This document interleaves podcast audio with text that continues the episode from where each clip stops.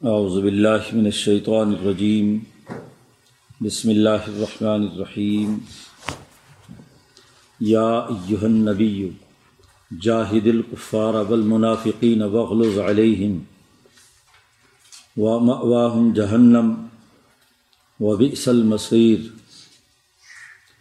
یحلفون باللہ ما قالوا ولقد قالوا کلمت الکفر وکفروا بعد اسلامہم وہم و بمالم ینالو وما نقم اللہ ان اغناہم اللہ و رسول من فضل ہی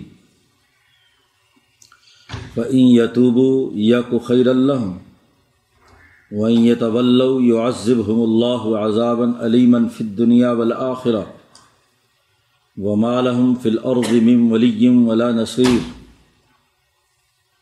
ومنهم من عاهد الله لئن آتانا من فضله لنصدقن ولنكونن من الصالحين فلما آتاهم من فضله بخلوا به وتولوا وهم معرضون.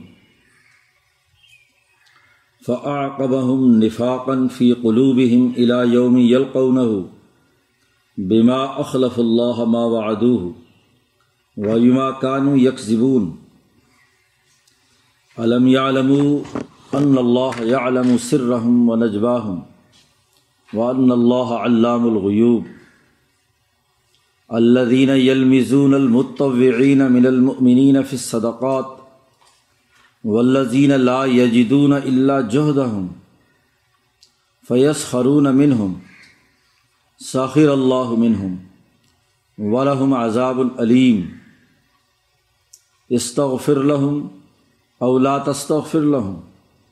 ان تستغفر لهم سبعین مرتن فلن یغفر اللہ لهم. ذالک بأنهم كفروا بالله ورسوله واللہ لا يهدي القوم الفاسقین. صدق اللہ العظیم.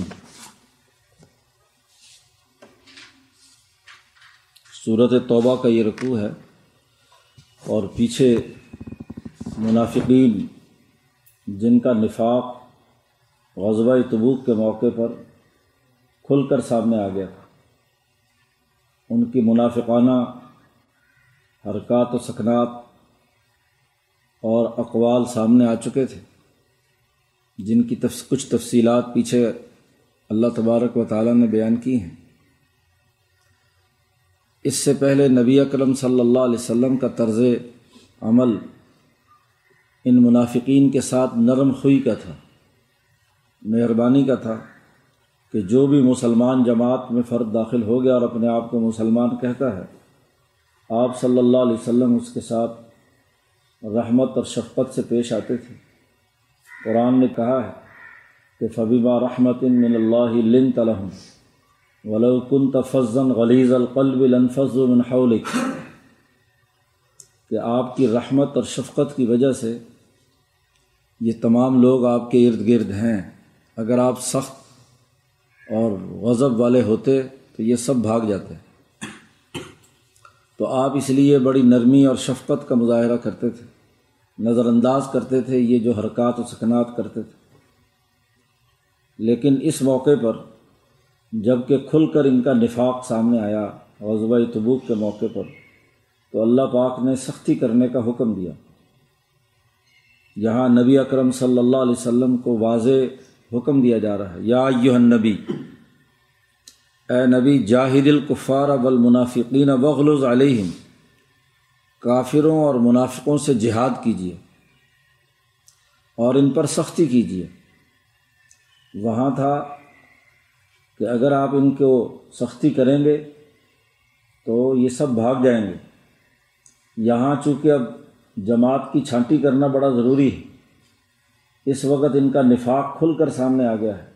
اس لیے یہاں سخت جملہ کہا گیا کہ بغلوز علیہم ان پر سختی کیجیے تند ہوئی غصے سے ان کے ساتھ پیش آئیے۔ ان سے اب نرمی کا برتاؤ نہیں ہوگا۔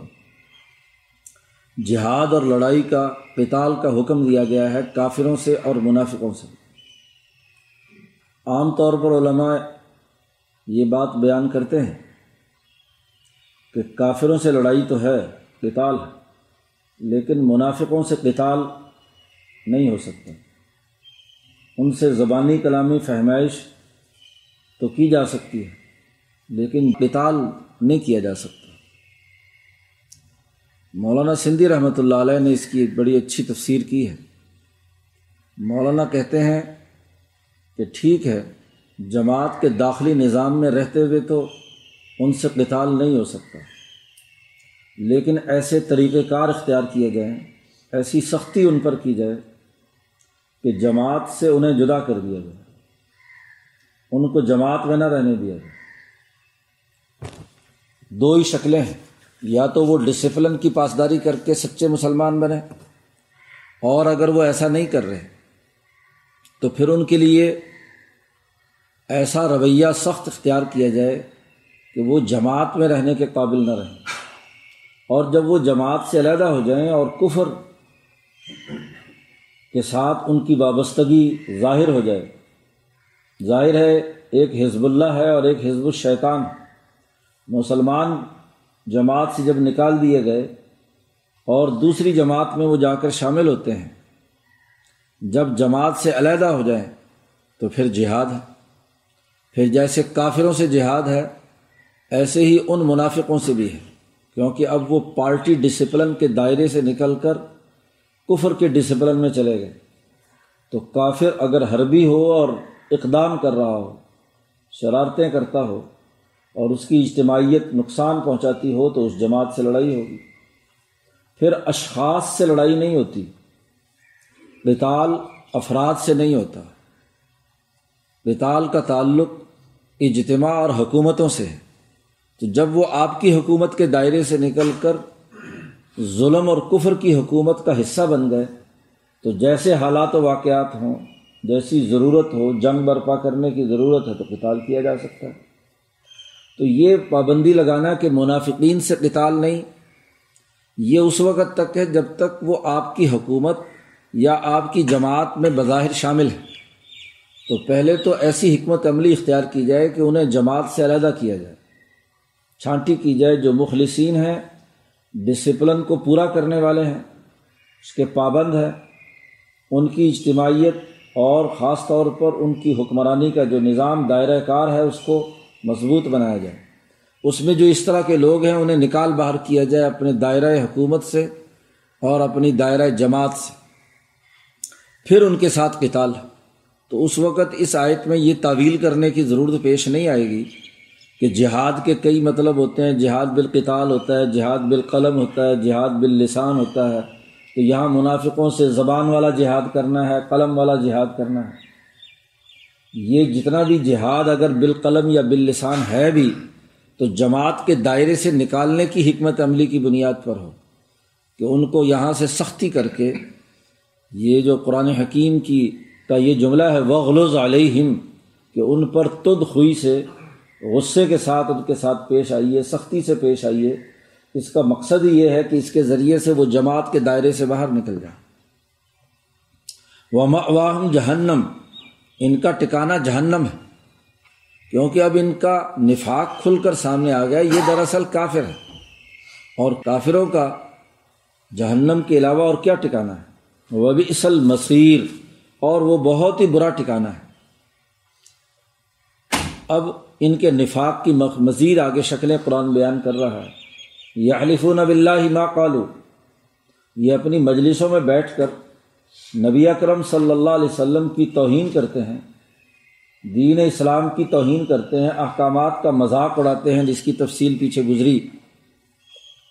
کبھی حضور کو کہتے ہیں کہ حضور تو صرف کان ہے بات سنتے رہتے ہیں۔ اور کبھی کسی اور طریقے سے کہ جی یہ صدقات و خیرات صحیح تقسیم نہیں کرتے، یہ مال خود ہڑپ کر جاتے ہیں، نعوذ باللہ۔ اس طرح کے جھوٹے الزامات لگاتے ہیں۔ اور پھر کوئی مسلمان آ کر نبی اکرم صلی اللہ علیہ وسلم کو بتلاتا ہے کہ یہ اپنی مجلس میں اس طرح کی فضول اور لغ باتیں بکواسات کر رہے تھے، تو پھر حضور کے پاس آ کر قسمیں اٹھاتے ہیں۔ یا خلیفون اللہ اللہ کی قسم اٹھا کر کہتے ہیں کہ ماں کالو کہ انہوں نے وہ بات نہیں کہی جو فلاں مسلمان نے آ کر آپ کو بتلائی ہے۔ تو یہاں اللہ پاک بتلا رہے ہیں کہ ان مسلمانوں نے سچی بات کہی ہے، یہ جھوٹ بول رہے ہیں۔ ولاقد قالو کلیمت القفر انہوں نے کہا ہے یہ کلمہ کفر۔ جھوٹ بولتے ہیں۔ جھوٹی اللہ کی قسمیں اٹھا کر کہتے ہیں کہ ہم نے یہ بات نہیں کہی۔ حالانکہ انہوں نے یہ بات کہی ہے۔ وہ کفر بعد اسلامی اور مسلمان ہونے کے بعد یہ کافر ہو چکے ہیں۔ انہوں نے جو نبی کی توہین کی ہے، جو اللہ کے احکامات کا مذاق اڑایا ہے، اس کی سبب سے یہ اسلام لانے کے بعد کافر ہو چکے ہیں۔ ان کی حالت تو یہ ہے کہ ہم بیمالم ینالو۔ جو یہ چاہتے تھے، وہ ان کو نہیں مل سکا۔ جو ان کے ارادے تھے، اس کو حاصل نہیں کر سکے۔ غزوہ تبوک سے واپسی پر نبی اکرم صلی اللہ علیہ وسلم دو تین افراد کے ساتھ ایک الگ پہاڑی درے سے گزر رہے تھے۔ باقی لشکر آ رہا تھا۔ وہ اور بڑے راستے سے تھا۔ ایک چھوٹا سا درہ تھا۔ تو آپ نے کچھ جلدی پہنچنا تھا تو اس راستے سے، شارٹ کٹ راستے سے آپ گزر رہے تھے۔ تو یہ دس بارہ منافقین جو لشکر میں شامل تھے وہ ان منافقین نے اپنے چہرے چھپائے اور پہاڑی درے میں دیکھا کہ یہاں حضور صلی اللہ علیہ وسلم اکیلے ہیں، ایک دو آدمی ہیں۔ تو نوز باللہ ان کا ارادہ ہوا کہ حضور کو یہاں سے دھکا دے کر پہاڑی سے نیچے گرا دیا جائے۔ تو چلو معاملہ ختم ہو۔ تو اس ارادے سے یہ حملہ آور ہوئے۔ اب چہرے چکے چھپا رکھے تھے اور آ کر انہوں نے حملہ کیا۔ عمار بن یاسر رضی اللہ تعالیٰ عنہ اور حضیفت ابن الیمان رضی اللہ تعالیٰ عنہ، یہ دو آدمی حضور کے ساتھ تھے۔ تو ان دونوں نے ان کا مقابلہ کیا دس بارہ آدمیوں کا۔ اور ان کو وہاں سے بھاگنے پر مجبور کر دیا۔ جب تھوڑا سا آگے چلے تو حضور نے حضیفہ سے کہا، چونکہ حضور حضیفت ابن الیمان وہ واحد صحابی ہیں کہ جو حضور کے رازدار تھے۔ لیکن راز بیان کرنے سے انہیں ممانعت تھی، اس لیے ان کا لقب ہی ہے صاحب السر رسول اللہ، حضور کے رازدار۔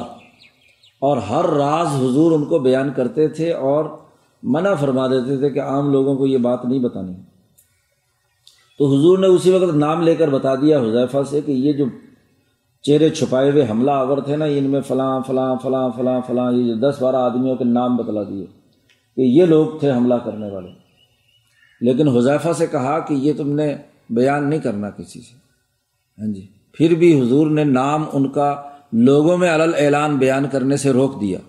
لیکن بتلا دیا کہ فلاں فلاں بندے ہیں جنہوں نے یہ شرارت کی ہے۔ اس کو قرآن حکیم نے بیان کیا ہم و ینالو۔ انہوں نے حضور کو نقصان پہنچانے کا پختہ ارادہ کیا تھا، لیکن لم ینالو۔ حاصل نہیں کر سکے، کچھ نہیں ان کے پلے پڑا۔ جو ارادے باندھے تھے، وہ ان کے ناکام ہو گئے۔ اب اس کی طرف اشارہ کر دیا۔ منافقین تو خود سمجھ گئے کہ کون کون ہیں جنہوں نے کفر کا کلمہ بھی کہا اور حضور پر حملہ بھی کیا۔ قرآن حکیم کہتا وما ناکام ہوں کیا یہ انتقام اس بات کا لینا چاہتے ہیں کہ اللہ نے اور اس کے رسول نے انہیں مالدار بنا دیا؟ وما ناکام اللہ اغناہم اللہ و رسول من فضل ہی یہ تو مدینہ میں بھوکے ننگے تھے، ان کے پاس کچھ بھی نہیں تھا۔ حضور آئے یہاں مدینہ میں تو خوشحالی آئی۔ ریاست مدینہ کے فوائد سے ان کو بھی کیا ہے؟ ہاں جی ترقی کرنے کا موقع ملا، پیسے آ گئے ان کے پاس۔ اور جو اسی طرح مال غنیمت میں سے ظاہر بظاہر مسلمان تھے تو مسلمان ہونے کی حیثیت سے ان کو بھی حصہ دیا جاتا تھا۔ تو اللہ اور اس کے رسول نے ان کو مالدار کر دیا۔ کیا اس مالداری کا بدلہ یہ حضور سے یہ لینا چاہتے ہیں کہ آپ پر حملہ کر رہے ہیں؟ قرآن کہتا ہے، اب ایک ہی راستہ ہے۔ فعین یتوب یا کو خیر اللہ اگر یہ توبہ کر لیں آپ سے آ کر تو پھر تو کیا ہے، ان کے لیے بہتر ہے۔ وہیں یتول اور اگر یہ نہیں مانتے، توبہ سے روح گردانی کرتے ہیں، تو یعذب اللہ عذابً علیمن فی دنیا ولاخرہ تو اللہ پاک ان کو دردناک عذاب دے گا، دنیا میں بھی اور آخرت میں بھی۔ اب یہ عذاب سے نہیں بچ سکیں گے۔ اور ومالحم فل من ولیم ولا نصیر۔ اور پھر اس روئے عرض پر کوئی آدمی ان کا مددگار نہیں ہوگا۔ نہ ان کا کوئی ولی ہوگا، نہ حمایتی ہوگا۔ ولایت کے نتیجے میں یعنی کوئی طاقتور حکومت جو کسی کو بچا کر لے جائے، ایسا بھی کوئی نہیں ہوگا کہ جو ان کو بچائے اور حفاظت کرے۔ اور نہ ہی جو لوگ اکٹھے ہو کر اپنی بقا کے لیے کردار ادا کرتے ہیں، تو کوئی مددگار بھی نہیں ہوگا۔ اس لیے یہ باز آ جائیں، توبہ کریں، تو پھر تو ٹھیک ہے۔ تو منافقین تھے، ان میں سے چند ایک لوگوں کو توفیق ہوئی۔ کہ انہوں نے توبہ کی اور آئندہ صدق دل کے ساتھ دین اسلام کے مطابق کام کرنے اور حضور کے احکامات کی اطاعت کرنے پر کا عزم کیا اور اس کے مطابق زندگی بسر کی۔ لیکن جن منافقین کی نشاندہی ہو چکی تھی، ان کی خرابیاں جاری ہیں۔ پیچھے تین بنیادی منافقین کی خرابیوں کا تذکرہ چلا آ رہا تھا۔ چوتھی ایک اور خرابی یہاں پر بیان کی۔ ایک انصاری آدمی تھا صالبہ ابن حاطب وہ حضور کے پاس آیا اور حضور سے درخواست کی کہ آپ میرے لیے دعا کریں کہ مجھے خوب مال مل جائے۔ تو حضور نے فرمایا کہ وہ ایسا تھوڑا مال جو فتنے میں مبتلا نہ کرے، وہ زیادہ بہتر ہے، زیادہ بڑے مال سے۔ لہذا یہ تم خواہش کیوں رکھتے ہو؟ جی اس نے کہا، نہیں جی بس دعا کر دیں۔ ایک دفعہ منع کیا، دو دفعہ کیا، تیسری دفعہ پھر اس نے تاکید کی۔ تو حضور نے فرمایا کہ بھائی تم پھر اس کے حقوق نہیں ادا کرو گے۔ اس نے کہا، نہیں جی میں پورے حقوق ادا کروں گا، اس کی پوری زکوٰۃ ادا کروں گا، جو مال میرے پاس آئے گا۔ باوجود حضور کے سمجھانے کے وہ باز نہیں آئے۔ اور اس نے حضور سے یہ عہد کر لیا کہ زکوٰۃ کی ادائیگی اور باقی ذمہ داریاں جو مال کے ہیں، حقوق میں میں ضرور ادا کروں۔ گا حضور نے اس کے لیے دعا کی۔ تو اس کی وہ بکریاں، ریوڑ وغیرہ چلاتا تھا، وہ بہت زیادہ کیا مال ہو گیا۔ یہاں تک کہ مدینے میں رہنا اس کے لیے مشکل ہو گیا کہ شہری آبادی میں اتنی بکریاں، اتنا ریوڑ نہیں سنبھالا سا جاتا۔ وہ باہر جنگل میں مدینہ سے باہر جا کر ایک بہت بڑی وسیع جگہ میں اس نے اپنا ڈیرا ڈال لیا اور وہاں روز افزوں اس کے جانور بڑھنا شروع ہوئے۔ جب زکوٰۃ کا قانون نافذ ہوا اور حضور صلی اللہ علیہ وسلم نے عامل جو مقرر کیے گئے تھے زکوٰۃ اکٹھا کرنے کے لیے ان کو اس کے پاس بھیجا، تو وہاں اس نے مذاق اڑانا شروع کر دیا۔ مال زیادہ آ گیا، بڑا چودھری اور ذمہ دار بن گیا، بڑی جانور اس نے پال لیے۔ تو اب زکوٰۃ وصول کرنے کے لیے جب حضور کا نمائندہ آیا تو کہنے لگا، یہ تو کوئی وہ جزیہ وزیا ہی نہیں لگتا۔ یہ بھی تو جزیہ کا، کی طرح ہے۔ جیسے کافروں سے ہاں جی جزیہ وصول کیا جاتا ہے، ایسے تم ہم مسلمانوں سے ٹیکس وصول کرتے ہو۔ یعنی توہین اویز رویہ اختیار کیا اور زکوٰۃ دینے سے انکار کر دیا۔ پہلے ٹال مٹول کرتا رہا، پھر انکار کر دیا۔ انہوں نے آ کر حضور صلی اللہ علیہ وسلم سے یہ بات ذکر کی۔ تو حضور نے اس کے لیے بد دعا کی وہی ہا بڑا افسوس ہے صالبہ تو نے وعدہ کیا تھا اللہ سے کہ مال ہوگا تو میں زکوٰۃ ضرور دوں گا۔ جس کا آگے یہاں تذکرہ آ رہا ہے ومن من آحد اللہ۔ ان میں سے کچھ لوگ ایسے ہیں جنہوں نے اللہ سے معاہدہ کیا۔ کہ لائن آتانہ من فضل ہی کہ اگر ہمیں اللہ کا فضل اور انعام ملا، مال و دولت ملی، تو لنت صدقنا ہم ضرور بھی ضرور صدقہ و خیرات کریں گے، نون ثقیلا تاکید کے لیے، لام تاکید کے لیے۔ اور والا نقون من صالحین جب زیادہ مال آئے گا تو ہم بہت نیک اور صالح رہیں گے۔ جی اللہ بسا اوقات کسی کو اس کی صلاحیتوں کے مطابق مال دے رہا ہے تو اس پر شکر ادا کرنا چاہیے۔ زیادہ مال تو انسان کو زیادہ خراب کرتا ہے۔ ظرف بھی تو اتنا بڑا ہونا چاہیے نا، کم ظرف لوگوں کے پاس زیادہ مال آ جائے تو وہ تکبر اور غروب سے پھٹے پڑتے ہیں۔ ہاں جی ان کا اپنے جامع میں رہنا مشکل ہو جاتا ہے۔ مال و دولت ان کو آسمان پر اٹھا دیتا ہے۔ تو اس لیے حضور نے بہت سمجھایا، لیکن اب وعدہ کر لیا، اللہ سے عہد کر لیا کہ ضرور ہم اللہ کے راستے میں خیرات کریں گے۔ بھائی جی ہمارے پاس مال ہوگا تو ہم جہاد کے لیے دیں گے، فلاں کام کے لیے دیں گے۔ ہوگا تو خرچ کریں گے نا۔ ولا نقون ولا نقو نن من صالحین اور ہم ضرور اچھے، صالح اور درست رہ کر کام کریں گے۔ کوئی خرابی پیدا نہیں ہوگی۔ فلما آتا ہوں من فضل ہی جب اللہ نے ان کو اپنا فضل دے دیا، بڑی جانور بڑھ گئے، تو بخلو بھی تو انہوں نے اس سے بخل کرنا شروع کر دیا۔ اب تھوڑا مال تھا تو زکوٰۃ دیتا تھا۔ اب زیادہ مال آیا تو اس نے کہا اچھا اتنی زکوٰۃ بن گئی، اتنے جانور جائیں گے۔ تو اس پر بخل شروع کر دیا۔ و تو رضون اور پھر گئے رو گردانی کی اس حال میں کہ وہ اعراض کرنے والے تھے، زکوٰۃ دینا نہیں چاہتے تھے۔ اب جب حضور صلی اللہ علیہ وسلم نے اس کے لیے ویحا کا جملہ کہا، تو اس کے جو رشتہ دار مدینہ میں تھے، انہوں نے اس مجلس میں انہوں نے جا کر اسے کہا کہ حضور نے تیرے لیے بد دعا کی ہے، تو نے زکوٰۃ کیوں نہیں دی؟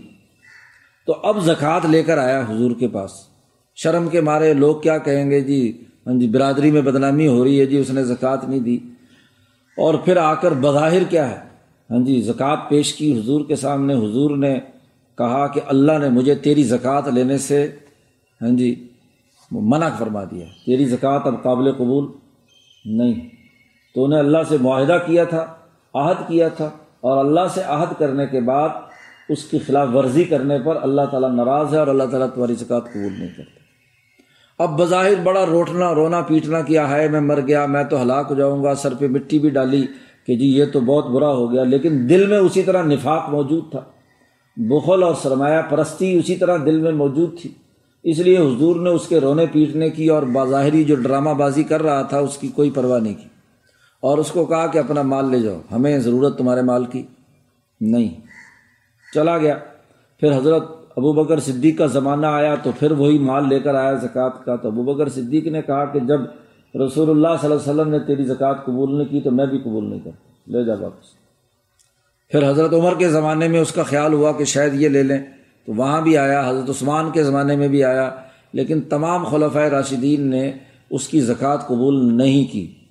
کہ جب اللہ نے قبول کرنے سے انکار کر دیا، رسول اللہ نے انکار کر دیا، تو ہم کیسے لے سکتے ہیں تیری زکوٰۃ تو نفاق کی حالت میں ہی وہ مرا۔ اس کا ذکر اللہ نے کہا فعقب ہم نفاقن فی قلوب اس حرکت کے نتیجے میں ان کے دلوں میں یہ نفاق اللہ نے پیدا کر دیا۔ الا یوم یلقون جب تک وہ اللہ سے نہیں ملتے یعنی قیامت تک کے لیے اس کے دماغ کے اندر نفاق کا یہ مرض، جب انسان کوئی برا عمل کرتا ہے اور عادت بنا لے اس برے عمل کو، تو وہ آہستہ آہستہ دل مست ہو جاتے ہیں اور وہ اس گناہ کی گرفت کے اندر اس کے دل آ جاتے ہیں۔ سیاہی اتنی ہو جاتی ہے کہ وہ اس سے نکلنے کی ہاں جی کوئی بھی کوشش کامیاب نہیں ہوتی۔ تو یہ نفاق ہاں جی ان کے دلوں میں لال دیا اللہ نے الا یومی یلقون ہو جب تک کہ وہ اللہ سے ملاقات ملیں گے۔ کیوں؟ بما اخلف اللہ ما وعدو ہو انہوں نے جو اللہ سے خلاف ورزی کی تھی، جو وعدہ کیا تھا، اس کی جو خلاف ورزی کی تھی، اللہ کے احکامات کو توڑا تھا اس کے نتیجے میں۔ اور وبیما کانو یک زبون اور اس سبب سے بھی کہ انہوں نے جھوٹ بولا تھا۔ جو جھوٹ بولتا ہے اور اللہ سے کیے ہوئے وعدے کی خلاف ورزی کرتا ہے، تو اس کے نتیجے میں نفاق کا مرض دل کے اندر گھر کر جاتا ہے۔ اور یہ نفاق خرابی اور تباہی کا باعث بنتا ہے۔ اسی لیے صوفیہ اکرام فرماتے ہیں کہ جب انسان کوئی اللہ سے وعدہ کر کے اپنے اوپر کوئی وظیفہ فرض کر لے، لازمی کر لے کہ میں ان شاء اللہ یہ وظیفہ ضرور پڑھا کروں گا ہاں جی اور پھر وظیفہ چھوڑ دے، تو اس کے نتیجے میں کیا ہوتا ہے؟ نفاق کا مرض پیدا ہونے کا خدشہ ہوتا ہے۔ کیونکہ اللہ سے وعدہ کر کے اس چیز کو، اول میں تو جو فرائض ہیں وہی ذمہ داری سے ادا کر لیے جائیں تو بہت لیکن ایک آدمی ارادہ کرتا ہے کہ میں ذکر کروں گا روزانہ اور پھر ذکر چھوڑ دے، تو اس کے نتیجے میں خطرہ ہے کہ کہیں نفاق کی خرابی کے اندر مبتلا نہ ہو جائے۔ تو کوئی چیز بطور وعدے کے اپنے اوپر لازم کر لی جائے، بطور نظر کے اللہ سے عہد کر لیا جائے اور پھر اس کی خلاف ورزی کی جائے، تو اس کا مطلب یہ ہے کہ وہ اللہ سے اس نے جھوٹ بولا، اس نے وہ اللہ کے ساتھ کیے ہوئے وعدے کو پورا نہیں کیا، تو اصل میں تو یہ نفاق کا سبب بنتا ہے۔ علم یا علم کیا یہ لوگ نہیں جانتے کہ ان اللہ یا علم و سر رحم و نجواہم؟ اللہ تعالیٰ ان کی خفیہ اور ظاہری مشورے کی تمام باتوں کو جانتا ہے۔ ظاہری طور پر یہ بات کریں یا خفیہ طور پر کریں، مشورے کریں یا خسر پھسر کریں سب چیزوں کو۔ نجوا اصل میں کہتے ہیں کانوں میں ایک دوسرے کے ساتھ ہاں جی خفیہ تن بات کرنا۔ کسی دوسرے کو پتہ نہ چلے۔ وہ ان اللہ علام الغیوب اور بے شک اللہ پاک غیبوں کو جاننے والا ہے۔ خوب جاننے والا ہے غیب کی باتوں کو۔ لہٰذا ان کی کوئی بات اللہ سے ڈھکی چھپی نہیں رہ سکتی۔ اس لیے جو وعدہ کیا ہے اس کی خلاف ورزی کی سزا ضرور ملے گی۔ اسی طرح ایک اور خرابی یہ بیان کی۔ غزوہ تبوک کے موقع پر جب حضور صلی اللہ علیہ وسلم نے صحابہ سے کہا کہ وہ اس کے لیے مال اکٹھا کریں، لوگ اس کے لیے جنگ کی تیاری کے لیے وسائل لائیں تو حضرت عبد الرحمٰن ابن عوف رضی اللہ تعالیٰ عنہ جو مدینہ میں کاروبار کر کے کافی مالدار ہو گئے تھے، تو حضور صلی اللہ علیہ وسلم کے اس حکم پر جیسے حضرت ابوبکر صدیق نے اپنا پورا مال دے دیا، عمر فاروق نے آدھا مال دے دیا عبد الرحمٰن ابن عوف چار ہزار دینار یا درہم لے کر حضور کے پاس آئے اس کے لیے۔ تو اب یہ منافقین مذاق اڑاتے ہیں، واہ جی واہ ہاں جی الزام تراشی کرتے ہیں، تانہ زنی کرتے ہیں کہ اتنا مال تم لے کر آئے ہو۔ ہاں جی اس پر بھی ان کی توہین و تزلیل کی بات کرتے ہیں۔ اسی طرح ایک اور صحابی ہیں، وہ بھی اپنا مال لے کر آئے تو ان کا مذاق اڑایا کہ جی اب یہ اپنی تکبر اور دکھاوے کے لیے ہاں جی چار چار ہزار دینار دے رہے ہیں، اتنے اتنے پیسے دے رہے ہیں، جانور دیے، اونٹ اور سواریوں کے لیے تو ان پر بھی تانہ زنی کی، الزام تراشی کی۔ تو اسی طریقے سے یہ الزام تراشیاں کرتے تھے جب بڑا کوئی آدمی زیادہ مال لے کر آتا۔ تو اس پر کہتے یہ شیخی خوری کے لیے، یہ تکبر کے لیے دکھاوے کے لیے کہ جی میں اتنا مالدار ہوں، اس کے لیے یہ دے رہا ہے مال۔ اور کچھ صحابہ تھے جن کے پاس مال نہیں تھا، تو انہوں نے جا کر مزدوری کی، محنت کی اور اس سے جو مال ملا، اس میں سے ایک سا کھجور کا اخلاص کے ساتھ لے کر آئے کہ جی یہ ہماری طرف سے کیا ہے، جہاد میں آپ جمع کر لیں۔ تو اب ان کا مذاق اڑا رہے ہیں، وہ وہ اتنی بڑی لڑائی کے اندر اتنی سی ایک سا کھجور جو ہے یہ کیا کام کرے گی؟ لے جا اپنا۔ تو مذاق اڑا رہے ہیں، جو غریب آدمی ہے اس کی غربت کا، کہ جی اس کا جو جہد اور کوشش ہے اس کو قبول کرنے کے بجائے اس کی توہین کر رہے ہیں، تانہ زنی کر رہے ہیں۔ اور اگر زیادہ مال لے آئے تو اس پر تانہ زنی یہ ہے کہ جی یہ دیکھو اپنی تکبر اور دکھاوے کے لیے کیا ہے، مال جمع کرا رہا ہے۔ اس طرح سے الزام تراشیاں کر رہے ہیں۔ یہ دوسرے صحابی ابو عقیل رضی اللہ تعالیٰ عنہ تھے کہ جنہوں نے یہ مال محنت کی، مزدوری کی اور لا کر ایک سا کھجور اس میں جمع کرایا کہ چلو میرا بھی کیا ہے مال اس کام کے اندر خرچ ہو جائے۔ تو دونوں کا مذاق اڑا رہے ہیں۔ اس کا قرآن نے یہاں تذکرہ کیا الدین یلمزون المتوعین من المؤمنین فی صدقات وہ لوگ جو تانہ زنی کرتے ہیں، مسلمانوں میں سے ان لوگوں کو جو دل کھول کر صدقات و خیرات میں خرچ کر رہے ہیں۔ متوعین تھے۔ کہ مال بڑا کھول کر جتنا بھی مال زیادہ سے زیادہ دیا جا سکتا تھا، دل کھول کر جو خرچ کرتے، ان پر بھی تانہ زنی کرتے ہیں کہ جی یہ دکھاوے اور نمود و نمائش کے لیے مال دے رہے ہیں۔ اور ولزین لا یجدون اللہ جوہدہم اور ان لوگوں کا بھی مذاق اڑاتے ہیں کہ جو کچھ نہیں رکھتے سوائے اپنی محنت اور مزدوری کے۔ جوہدہم مال نہیں تھا، لیکن اپنی جد وجہد اور کوشش سے وہ کچھ محنت کرتے ہیں اور اس میں سے کچھ مال لا کر حضور کی خدمت میں پیش کرتے ہیں اور اپنی جان بھی پیش کرتے ہیں اس جہاد کے لیے۔ تو فیص خرون امن ہم یہ ان کا ٹھٹھا اور مذاق اڑاتے ہیں منافقین۔ اگر یہ مسلمانوں کا ٹھٹھا مذاق اڑاتے ہیں تو سخی اللہ منہم، اللہ تعالیٰ ان کا ٹھٹھا اڑائے گا۔ اور ولاحم عذاب العلیم ان کے لیے اس مذاق اڑانے پر دردناک عذاب ہے۔ یہ توہین کرتے ہیں جماعت کی اجتماعی طاقت کی۔ اور اس کے اخلاص کے ساتھ جماعت کے لیے کام کرنے والوں کی۔ مال لے آؤ تو تب بھی اعتراض، نہ لے کر آؤ تو تب بھی اعتراض۔ تو اصل میں تو ان کے اندر نفاق اور کفر ہے۔ تو غریب لوگوں کی محنت اور مشقت کا مذاق اڑانا، توہین کرنا مسخرہ پن کرنا، یہ اللہ کے عذاب کو دعوت دیتا ہے۔ ولاحم عذاب العلیم یہاں مولانا سندھی نے بڑی اچھی بات لکھی کہ دنیا کے انقلابات کا جائزہ لو۔ تو اکثر ان انقلابات کی حضرت نے لکھا تاریخ کا تجربہ ہے۔ مولانا سندھی نے لکھا تاریخ کا تجربہ ہے۔ جتنے بھی انقلابات آئے ہیں، ان میں غریب اور کمزور لوگوں کی جد وجہد شامل رہی ہے۔ فرانس کے انقلاب کی مثال دی ہے کہ ایک شخص جو انتہائی کمزور اور غریب تھا، اس غربت کا مذاق اڑانے کے نتیجے میں کیا ہے؟ انقلاب فرانس کی تحریک منظم ہوئی۔ اسی طریقے سے مولانا سندھی نے کہا کہ ہندوستان میں ٹیپو سلطان کا باپ حیدر علی بیچارہ ایک عام سپا سالار تھا، ایک کمزور آدمی تھا۔ وہ نیچے سے اٹھا اور اٹھ کر میسور کی اس ریاست قائم کی۔ اور اس ریاست سے کیا ہے؟ جد وجہد اور کوشش کی۔ اور ٹیپو سلطان کی اس جد وجہد اور کوشش اور حیدر علی میں کی جد وجہد اور کوشش۔ وہاں مولانا سندھی نے سن بھی لکھا کہ گیارہ سو پچہتر میں میسور کی ریاست قائم کی۔ ہیں جی حیدر علی نے۔ اور اب ایک نیچے سے اٹھ کر چھوٹے سے آدمی نے مل کر ایک حکومت اور ریاست بنائی جبکہ شاہ صاحب کا انتقال ہوا گیارہ سو چھہتر میں۔ تو ولی اللہ اصول پر اس نے نیچے سے اٹھ کر ایک ریاست بنائی اور ٹیپو سلطان نے اس کو آگے بڑھایا۔ لیکن اپنوں کی غداری اور اس کے مذاق نے کیا ہے؟ تو آج پورا کا پورا برطانیہ اور یہ پوری کی پوری طاقتیں جو ہیں، وہ اس سے لرزتی رہیں جب وہ جب تک ٹیپو سلطان رہا۔ اور حضرت سندھی نے فرمایا کہ اسی زمانے کے جتنے نواب اور راجے اور مہاراجے بادشاہت کی ذلہ خار تھے، انہوں نے برطانیہ کی حمایت کی، نظام حیدرآباد وغیرہ ہاں جی ان تمام لوگوں نے مل کر مدد کی تھی ٹیپو سلطان کے مقابلے میں انگریزوں کی۔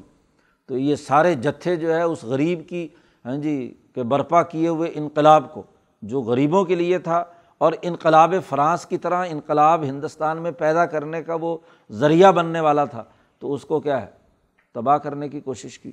تو چھوٹے آدمیوں کی جد وجہد اور کوشش وہ ایک نتیجہ پیدا کرتی ہے۔ حضرت شیخ الہند کی مثال دی کہ کیا حیثیت تھی حضرت شیخ الہند کی۔ ایک مدرسے کا ہاں جی استاذ اور وہاں جب انہوں نے جد وجہد اور کوشش کی تو ساری دنیا نے اسے سلام پیش کیا۔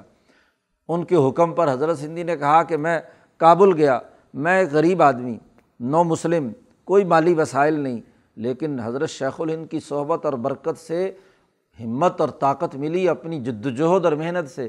میرا حال یہ تھا کہ جب افغانستان کا امیر امان اللہ خان بنا تو امان اللہ خان اپنے لشکروں کو حکم دیا، عبید اللہ سندھی جو حکم دے اس کے مطابق تم نے جنگ لڑنی ہے۔ ٹل کے محاذ پر مولانا سندھی تو اپنے سپہ سلار کو امان اللہ حکم دیتا۔ ہے تو میں ایک چھوٹی سی بستی میں رہنے والا غیر مسلم جس کی کوئی طاقت اور قوت نہیں، لیکن شیخ الہند کی صحبت سے اور جد وجہد اور محنت کا جو راستہ انہوں نے ہمیں بتلایا اس کے نتیجے میں بادشاہ میرے حکم کے مطابق کام کرنے کے لیے تیار ہے۔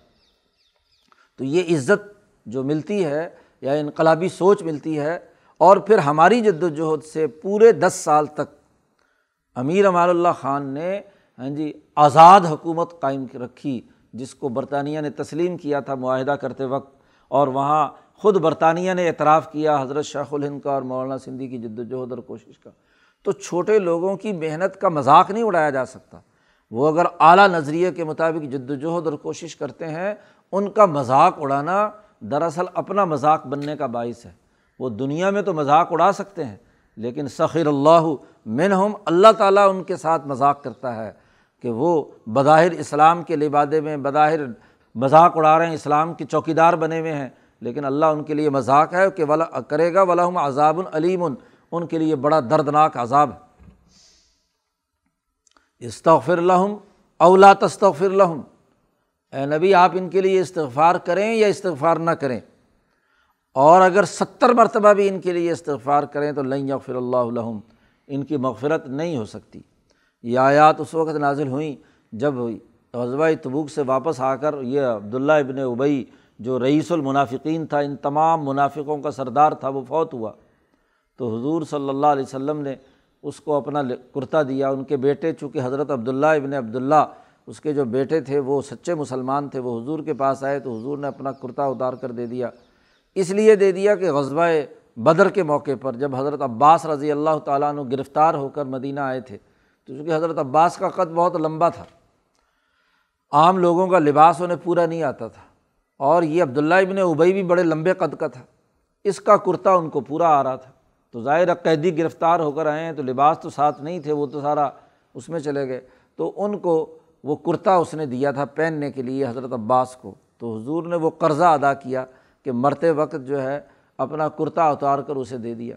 تو اسی طرح اس کے منہ میں تھوک بھی ڈالا، اس کی مغفرت کی دعا بھی پڑھی جنازہ بھی پڑھا ہاں جی اس کو تدفین میں بھی شریک ہوئے۔ ہر موقع پر حضرت عمر رضی اللہ تعالیٰ عنہ تو یہ کہتے رہے حضور سے کہ اس نے فلاں واقعے پر یہ حرکت کی تھی، فلاں منافقت یہ کی تھی، فلاں منافقت، فلاں موقع پر آپ کو یہ ایزا پہنچائی تھی، پھر بھی آپ اس کے لیے نماز جنازہ پڑھ رہے ہیں، اس کی تدفین کر رہے ہیں۔ لیکن حضور صلی اللہ علیہ وسلم اس پورے عمل میں شریک رہے۔ قبر پر کھڑے ہو کر استغفار بھی کرتے رہے، حضور صلی اللہ علیہ وسلم دعا بھی کی۔ لیکن اس کا ایک مقصد تھا۔ اس کے پیچھے کچھ سیاسی پہلو تھے جو حضور کے پیش نظر تھے۔ یہ تو سردار ہے نا وہ منافقین کا، باقی جتنے منافقین ہیں، ممکن ہے ان کو توبہ کی توفیق ہو جائے۔ ہاں جی یہ تو جو نفاق کی حالت میں مرا سو مرا، بظاہر تو ایمان کی بات کر ہی رہا تھا۔ تو لوگ جو باقی اس کے ساتھ جڑے ہوئے ہیں، ان کو کوئی حیا اور شرم آئے، ادھر سے عمر فاروق اس کے جرائم گن کر سب کے سامنے بیان کر رہے ہیں کہ اس نے فلاں وقت پر آپ کو یہ تکلیف دی، فلاں وقت پہ یہ تکلیف دی، فلاں وقت پر یہ تکلیف دی۔ تو لوگوں کو تو پتہ بھی تھا کہ ہاں یہ یہ اس نے حرکتیں کی ہیں۔ اس کے باوجود حضور صلی اللہ علیہ وسلم اس کے ساتھ نرمی کا معاملہ اس لیے کر رہے ہیں کہ ان باقی منافقین کو کچھ شرم اور حیا آئے اور وہ یہ دیکھیں کہ باوجود اتنی ایزاؤں کے نبی نے ہاں جی اس کے ساتھ اچھا سلوک کیا ہے، تو ہمیں کچھ غیرت کھانی چاہیے اور اپنی جو غلط رویے ہیں ان سے ہم توبہ کر لیں اور صدق دل سے ایمان لے آئیں۔ تو باقی جتنے زندہ منافقین تھے، ان کو ایمان کی طرف لانے کے لیے آپ صلی اللہ علیہ وسلم نے یہ عمل اختیار فرمایا۔ لیکن پھر انہوں میں کس نے آنا تھا؟ وہ سارے منافقت کے اسی چکر میں تھے۔ تو کچھ عرصے کے بعد اللہ نے یہ حکم دے دیا کہ آپ اس کے لیے مغفرت کریں یا نہ مغفرت کریں۔ ہم کبھی بھی کیا ہے؟ اس کو معاف نہیں کریں گے۔ اگر ستر مرتبہ بھی کریں تو فلاں یغفر اللہ الحم اللہ تعالیٰ ان کو معاف نہیں کرے گا، اس کو معاف نہیں کرے گا۔ تو حضور نے فرمایا کہ اگر مجھے یہ پتہ ہو کہ ستر مرتبہ سے زیادہ کرنے سے معاف کرے گا تو میں اس سے زیادہ کر لیتا ہوں۔ اور پھر مجھے اختیار دیا ہے کہ استغفر الحم اولا تستغفر الحم تو استغفار کر یا نہ کر، تو اپنا حق اختیار میں استعمال کرتا ہوں۔ مجھے اختیار دیا، اس لیے میں استغفار کر رہا ہوں۔ تو حضرت عمر فاروق کو نبی اکرم صلی اللہ علیہ وسلم نے کہا کہ مجھے اختیار ہے، اس لیے میں اپنا اختیار استعمال کر رہا ہوں۔ لیکن پھر اللہ نے دوسری آیت نازل کی، ولا تو صلی اعلیٰ احد جو اس کفر پر مر چکا ہے، اس پر آپ نہ تو نماز پڑھیں گے۔ نہ اس کی قبر پر کھڑے ہوں گے۔ جی سختی سے واضح اور دو ٹوک حکم حضور صلی اللہ علیہ وسلم کو دے دیا گیا۔ اور اس کے بعد حضور نے کسی منافق کی نہ نماز جنازہ پڑھائی اور نہ ہی اس کو کیا ہے، کسی قسم کا استغفار کیا۔ اب حضور نے فرمایا کہ چونکہ اللہ نے دو ٹوک حکم دے دیا ہے، اس لیے آئندہ ایسا کام نہیں ہوگا۔ ظال کبی ان کفر و بلّہ و رسول ہی یہ اس لیے ہے کہ یہ اللہ اور اس کے رسول کے ساتھ انہوں نے کفر کیا ہے۔ اللہ اور اس کا رسول کا انکار کرتے ہیں تو اس کفر کی سزا ہے کہ ان کے لیے مغفرت کی دعا بھی نہیں کی جا سکتی۔ و اللہ اللہ یہ دل قوم الفاصقین اللہ تعالیٰ فاسق قوم کو کبھی ہدایت نہیں دیتا۔ جو اپنے فسق و فجور پر اصرار کرے، اللہ کے معاہدات توڑے، رشتہ داروں کے حقوق ادا نہ کرے، زمین میں فساد مچائے اور مسلسل کرتا ہی چلا جائے تو وہ عادت جو بری پڑ چکی ہے، اس کو کبھی سیدھے راستے کی ہدایت نہیں ملتی۔ اس لیے ان کے اوپر ایسی سزا ہے کہ آپ چاہے مغفرت مانگے یا نہ مانگے، ان کو اللہ تعالیٰ معاف کبھی نہیں کرے گا۔ تو منافقین کی ان خرابیوں کو بیان کر کے کہا، جاہد القفارہ ول منافقین وغل علیہم۔ ان سے جہاد کیجیے اور ان پر سختی کیجیے جماعت سے علیحدہ کیجیے جماعت کو اب درست کرنے کی ضرورت ہے۔ منافقین کے لیے اب مال خرچ نہیں کیا جا سکتا۔ اللہ تعالیٰ ہمیں قرآن حکیم پر عمل کرنے اور اس کو سمجھنے کی توفیق عطا فرمائے۔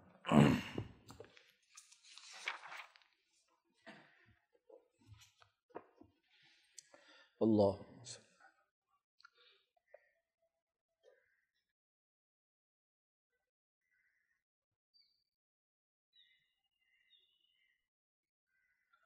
اجمائی